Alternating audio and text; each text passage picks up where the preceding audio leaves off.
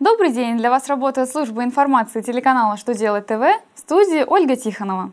В этом выпуске вы узнаете, как учитывать отпускные, если отпуск переходит с одного периода на другой, какие налоговые преференции ожидают меценатов, развивающих культуру, насколько московские власти увеличили минимальный размер оплаты труда. Итак, о самом главном по порядку –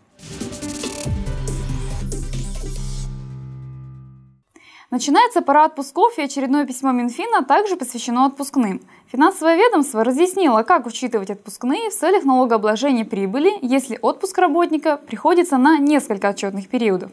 Его позиция, к сожалению, не изменилась. При определении налоговой базы по налогу на прибыль сумма начисленных отпускных за ежегодный оплачиваемый отпуск включается в состав расходов пропорционально дням отпуска, приходящимся на каждый отчетный период.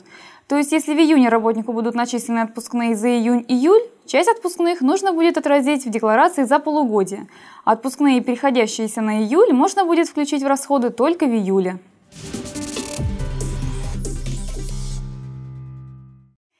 Министерство культуры России предлагает увеличить налоговые преференции для граждан и организаций, занимающихся меценатской деятельностью, направленной на развитие культуры.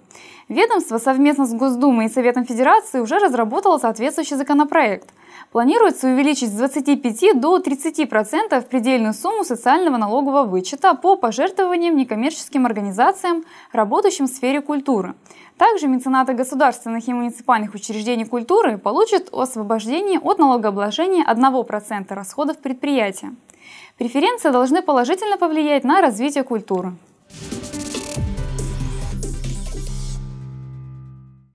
Минимальный размер оплаты труда в Москве увеличен на 1500 рублей. С 1 июня он равен 16 500 рублям. Соответствующее трехстороннее соглашение подписано между столичными властями, профсоюзом и объединением работодателей. Как ранее сообщал мэр Москвы Сергей Собянин, МРОД повысили из-за высокой инфляции. Напомним, что это уже третье повышение МРОД за последние полгода.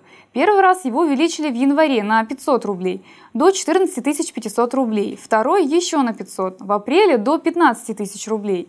При этом задача властей к 2018 году сравнять два показателя – МРОД и минимальный прожиточный минимум населения.